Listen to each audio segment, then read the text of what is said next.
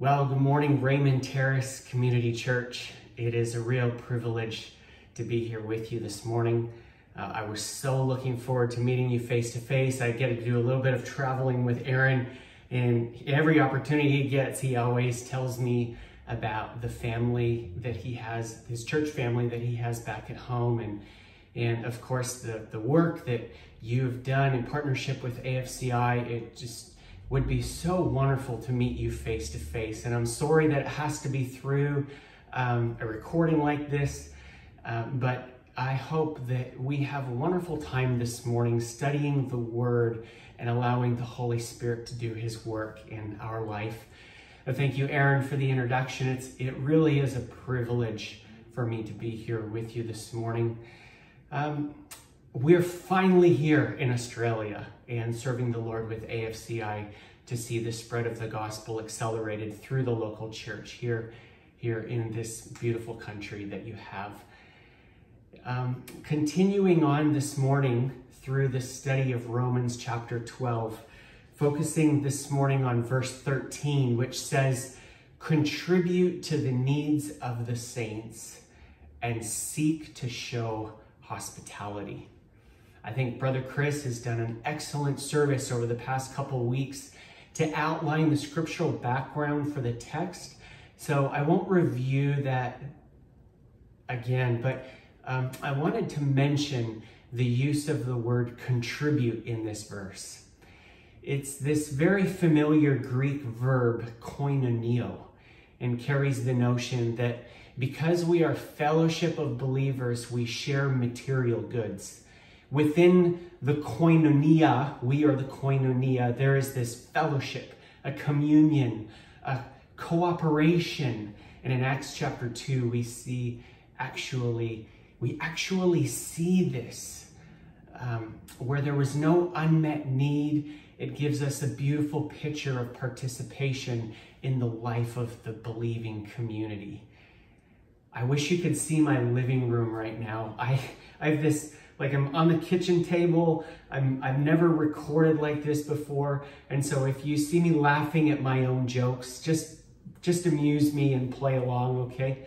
I, um, I hope we, I hope it goes all right. But um, since our theme this morning is a generous community, I'd like to broaden the scope beyond the word contribute, this koinoneo and its contextual meaning in this passage to also include a scriptural basis for the discipline of generosity and hospitality. Within various cultures and church denominations, there's a wide spectrum of Christian generosity, of course, from on this side of the pendulum, not giving materially at all to the needs of others, apart from the message of the gospel to over on this side, giving in material abundance, with the exception of the gospel message. And I think the question, do I care about the needs of others, is certainly an ethical question, but let us, as disciples of Jesus, remember that what motivates our generosity?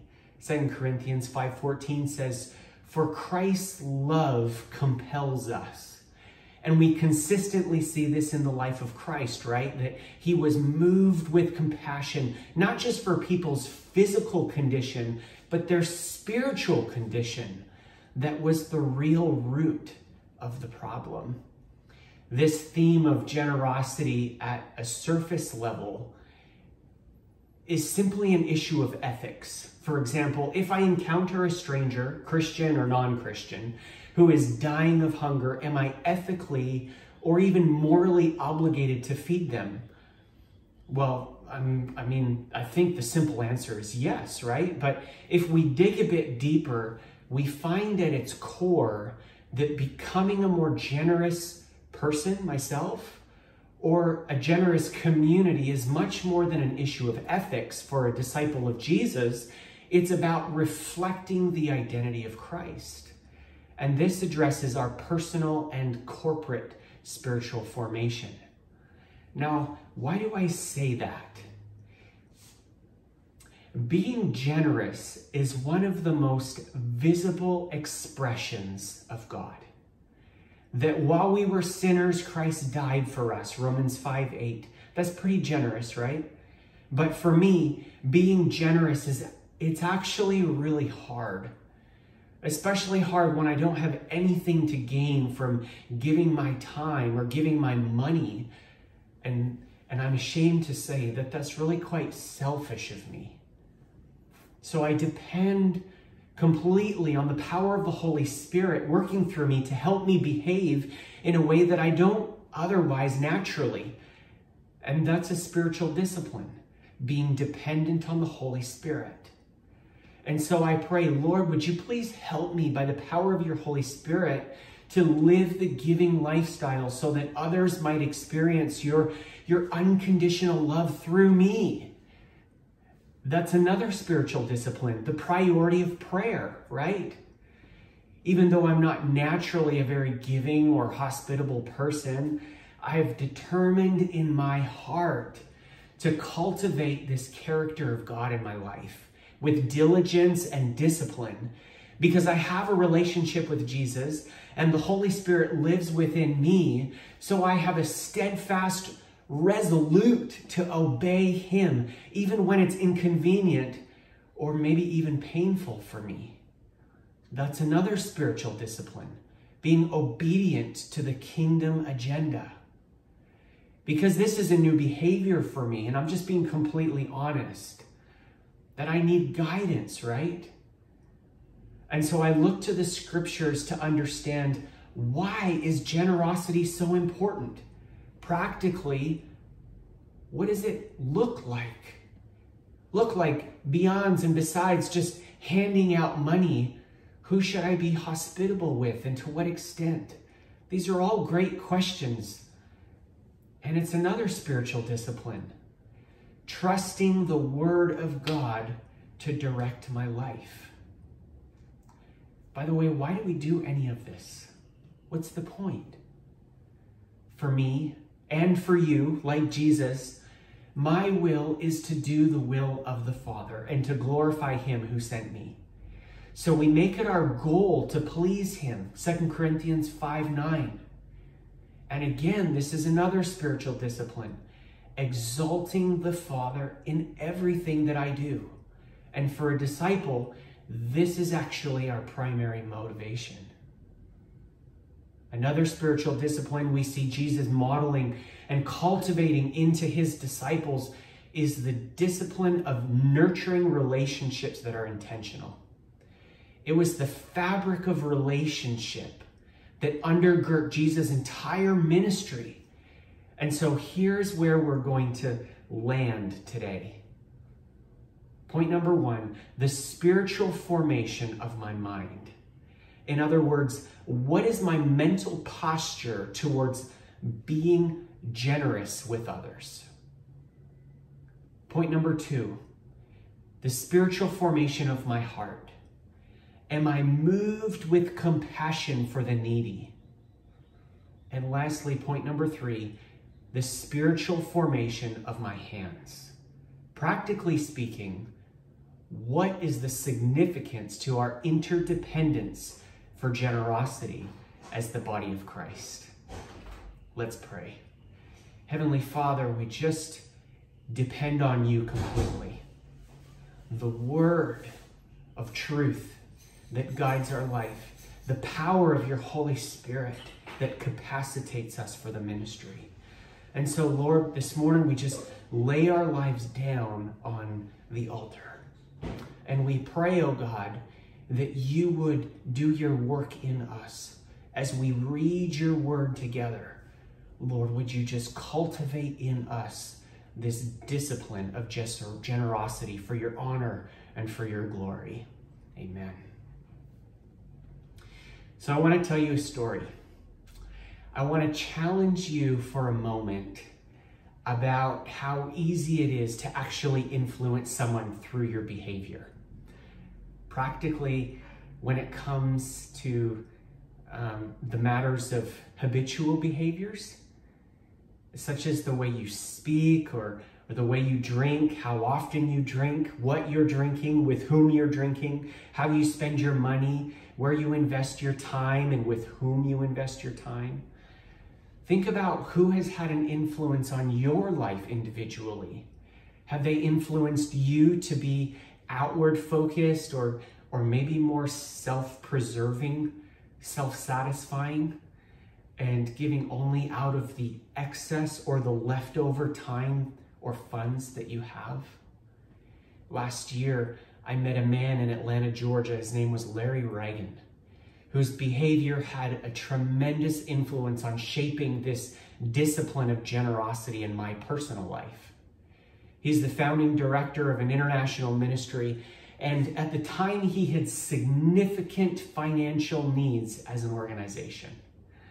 One day, he came to me with a bank envelope at the back of a conference room in a huge US megachurch during a seminar that he was teaching. And he said, Josh, when you sow the si- when you sow, the size of your harvest will reflect the quality and the quantity of your seed. Let me say that again. When you sow, the size of your harvest will reflect the quality and quantity of your seed. See, he was helping me understand the discipline of generosity by giving out of his own need and not out of his excess.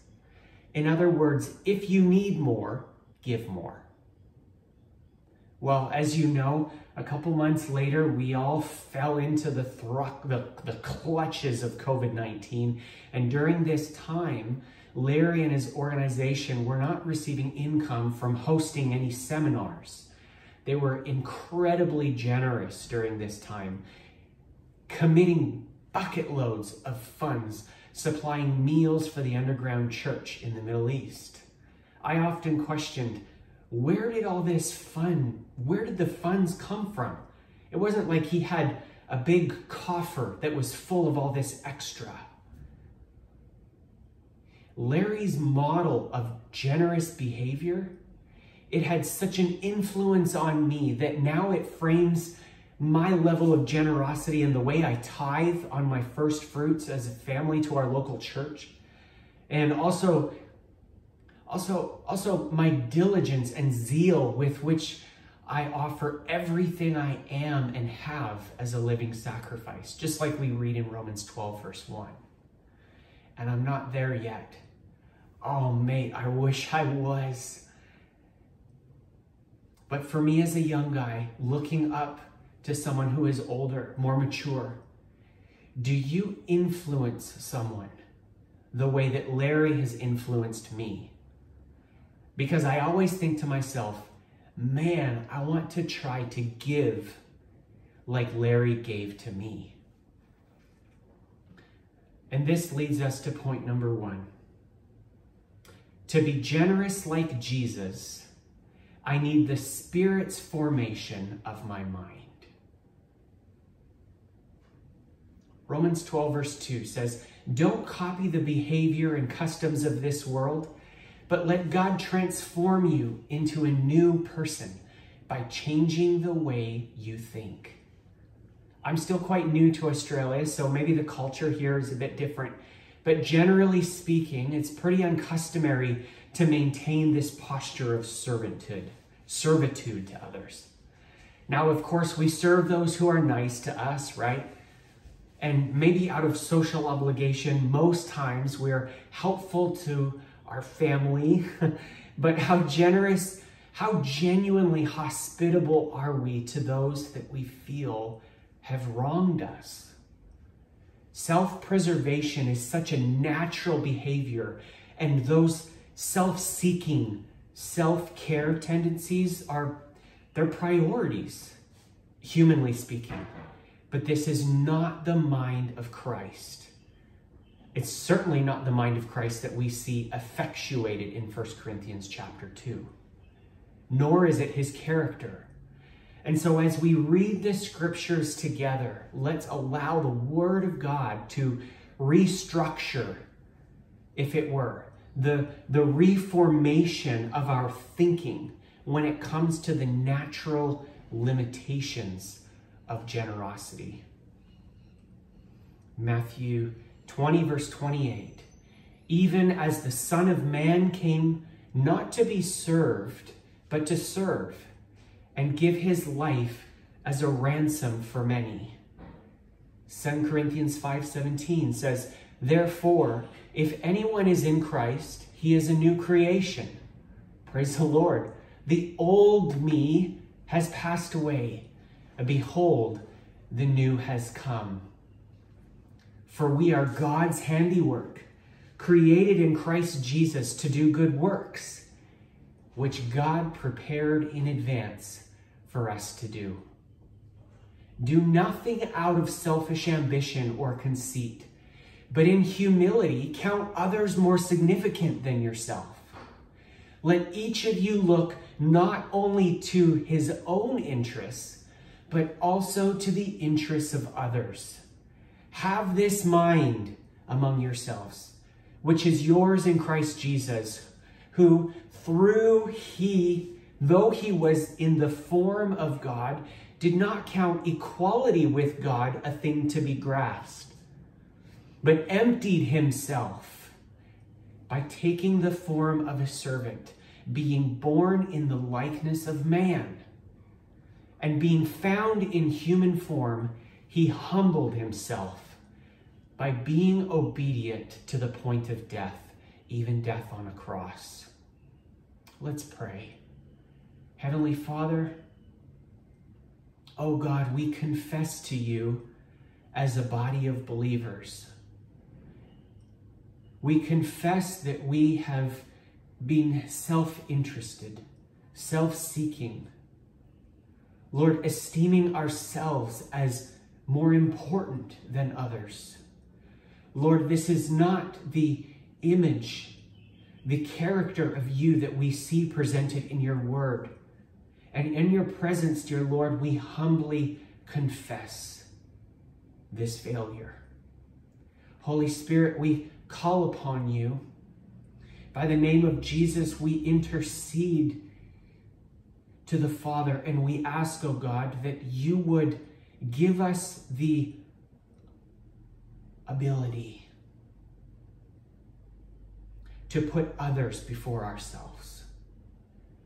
Lord, transform into us your likeness by the renewing of our mind.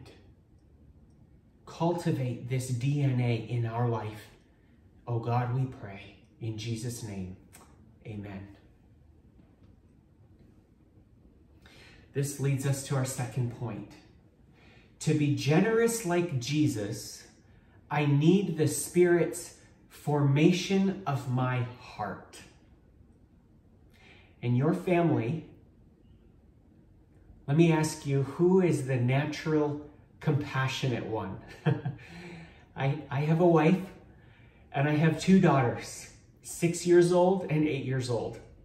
And this presents a bit of a problem for me because they are all very compassionate. A couple years ago, while we were doing mission work in Fiji, my wife, she was so sick. She couldn't get off the mat that we had on our living room floor for 10 days.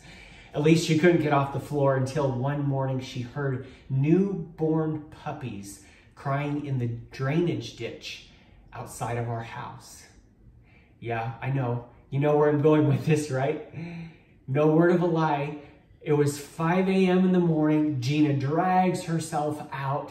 Just as the sun was beginning to rise, she drags herself out of bed and, and she starts looking through the tall, wet grass for these pups. Oh yeah, it wasn't just one or two pups. When I woke up, there was six puppies with no mama crying in my girl's arms. Daddy, can we please keep them? Uh, yeah, I'm sure I can hear you laughing now. We kept all of them. But look at how Gina's heart, her heart was moved with compassion and her love for animals compelled her to action in spite of her illness that day. Romans 12, verse 6 says, We have different gifts according to the grace given to each of us. If your gift is to encourage, then give encouragement. If it is giving, then give generously. If it is leading, do it diligently. If it is to show mercy, then show mercy cheerfully. But let me ask if my gift is not giving, should that mean I am released from participating in the life of believing community, in our believing community? I need to participate, right? Where we are identified by our unity and love for one another? Certainly. This whole chapter of Romans 12 is about sacrificially and humbly demonstrating our worship for God by lovingly serving one another. 2 Corinthians 5:14 says, "For the love of Christ controls us. The love of Christ controls me now, because we have concluded this, that one has died for all, therefore all have died." That's us. We've died to our own ambitions. And he died for all. He died for us that those who live, we now live in Christ, might no longer live for themselves. We live for Christ, not for ourselves, but for Him. Him who, for our sake, died and was raised. Isn't that a beautiful passage of Scripture? The hearts of the early church disciples were tro- they were so transformed by the truth of the gospel that they no longer lived for themselves, but for the sake of Christ. See, a believer's compassionate response towards someone's spiritual need and the physical need that reflects it is motivated by the fact that we, as the bride of Christ, bear the image and the message of Christ, which is reconciliation. And so, again, as we read the scripture together, let's again allow the Word of God to restructure the reformation of our heart when it comes to the natural limitations of our own generosity. 2 Corinthians 5 17 and 18. Therefore, if anyone is in Christ, he is a new creation. The old has passed away. Behold, the new has come. All this is from God, who through Christ reconciled us to himself and gave us the ministry of reconciliation. That is, in Christ, God was reconciling the word to himself, not counting their trespasses against them, and entrusting to us the message of reconciliation. When he, speaking of Jesus, saw the crowds, he had compassion for them because they were harassed and helpless like sheep without a shepherd. John 3:16 For God so loved the world that he gave his only son that whoever believes in him should not perish but have eternal life. If your enemy is hungry, if your enemy is hungry, feed him. If he is thirsty, give him something to drink. For by doing so, you will heap burning coals on his head. Do not be overcome by evil, but overcome evil with good. You have heard it said, an eye for an eye and a tooth for a tooth? But I say to you, do not resist the one who is evil. But if anyone slaps you on the right cheek, turn to him the other also. If anyone forces you to go one mile, go with him two miles. Give to the one who begs from you, and do not refuse the one who would borrow from you. You have heard that it was said, you shall love your neighbor and hate your enemy. But I say to you, love your enemies and pray for those who persecute you. so that you may be the sons of your Father who is in heaven. For if you love those who love you, what reward do you have? Do not even the tax collectors do the same? And if you greet only your brothers, what more are you doing than others? Do not even the Gentiles do the same? You therefore must be perfect, as your Father in heaven is perfect. I urge you, brothers and sisters, in your heart, be generously compassionate towards those both inside and outside the body of Christ. Let brotherly affection and unity fuel your compassionate generosity towards the physical needs of those members of the family of God. Just like the passage that we read in Matthew chapter 5, the Sermon on the Mount, that's quite familiar to all of us. And let the love of God move your heart with compassionate generosity towards pursuing those with a spiritual need outside the body of Christ, who maybe have never experienced the love or forgiveness, the hope and healing that we enjoy having surrendered our lives to Jesus, who saves us from our sin? If you, if you, well, let me ask, if you have not, if you're not part of the family of God today, and you've never experienced this love before, I want to I want to extend a special invitation to you to become part of the family of God today. You can do that by praying a prayer just like this. You can even pray with me right now. Lord Jesus, thank you for loving me. Thank you for dying for my sin and raising back to life. I pray, Jesus, that you would forgive me of my sin. I have faith that only you, Jesus, can give me true life eternally. I surrender my life to you today. Amen. If you've prayed that prayer, please reach out to a leader from this church or a Christian friend. I know that they would be so excited to hear that you are now part of the family of God and they would love to journey with you in what living as a follower of Jesus looks like practically. I want to tell you another story, a story about Sharif, but his friends call him Bobby.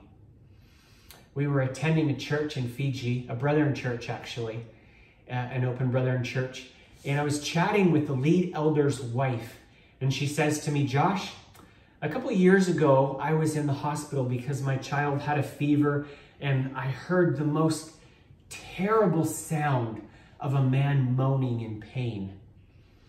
After some time, I finally had to ask the doctor, can't you please do something for that man? Look how much, look how much pain he's in. And the doctor said, look, tonight he tried to commit suicide by drinking some poison and it damaged the lining of his esophagus so bad that there's there's really nothing more that we can do. And we're waiting for him to die. So she went over to the bedside of this muslim man named bobby and whispered in his ear do you want to live? And bobby fights for breath and he says yes then you need to call out to Jesus to save you. And so Bobby takes a breath. Jesus, no, you need to call out to him a little louder. Jesus, no, with your heart. With your heart, you need to really cry out to Jesus to save you. And Bobby just yells, Jesus, save me. Just then he started vomiting and he vomits all over. And when he finished vomiting, he, he could breathe and he could talk. And you know what happened? He got off his bed and he actually walked out of the hospital. And today he leads a little house church in his home. And you know what, Raymond Terrace? Someone gifted him a laptop computer from this church so that Bobby could lead evangelistic Bible studies to all the other Muslims in his neighborhood. Friends, that's what compassionate generosity looks like. And the beauty, the beauty, the beautiful union of caring for someone spiritually and physically, caring for someone's spiritual need and their physical need as the body of Christ. And finally, to be generous like Jesus, I need the Spirit's formation of my hands. Let's look again to the scripture and let's allow the Word of God to reform, to realign the practices, the activities of our hands when it comes to the natural limitations of our generosity. In Philippians 2, verse 12, it says, Work out your own salvation with fear and trembling, for it is God who works in you, both to will and to work for his good pleasure. Do nothing, sorry, do all things without grumbling or disputing that you may be blameless and innocent, children of God without blemish in the midst of a crooked and twisted generation, among whom you shine as lights in the world. Isn't that a beautiful picture of our purpose and the reason why we live this way? Romans 12, verse 3 says, Because of the privilege and authority that God has given me, I give each of you this warning. Don't think you are better than you really are. Be honest with your evaluation of yourselves, measuring yourselves by the faith God has given you. Just as our bodies have many parts, and each part has its special function, so it is with Christ's body. We are many parts of one body, and we all belong to each other. Acts 2, beginning at verse 44, it says, And all who believed were together and had all things in common. And they were selling their possessions and belongings and distributing the proceeds to all. And as many as many had need. Let me read that again. I think this is this is really important. And all who believed were together and had all things in common.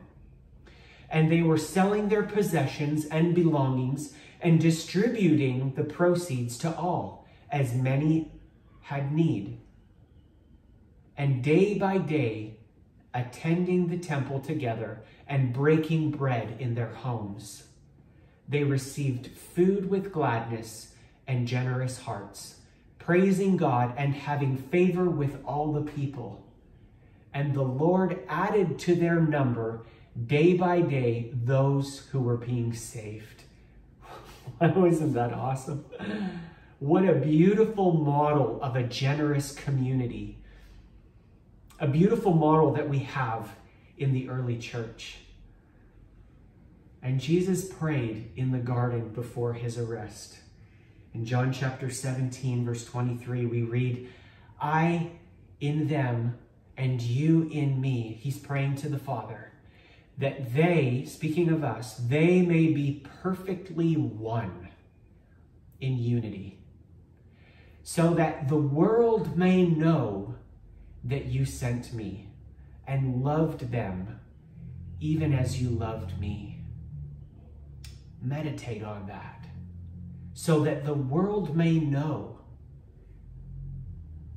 that you sent me and loved them as you loved me. Acts 4:34 says there was not a needy person among them for as many were owners of lands and houses sold them and brought the proceeds of what was sold A couple verses later, we see Barnabas. Barnabas was, he was so compelled by the love of Christ that he sold his field and he, he gave the money to the apostles. Acts 5, verse 14. And more than ever, believers were added to the Lord, multitudes of them, both men and women.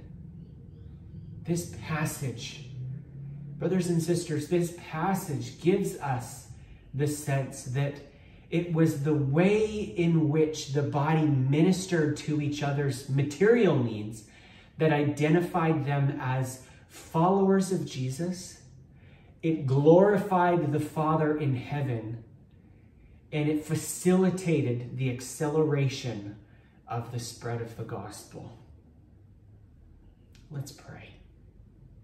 Lord, we thank you for your word that transforms our mind, it renews our heart,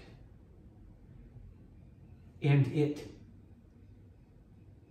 moves our hands to action. Lord, we pray that you would cultivate in us this discipline of being a generous person. Cultivate us as a body of believers to be a generous community.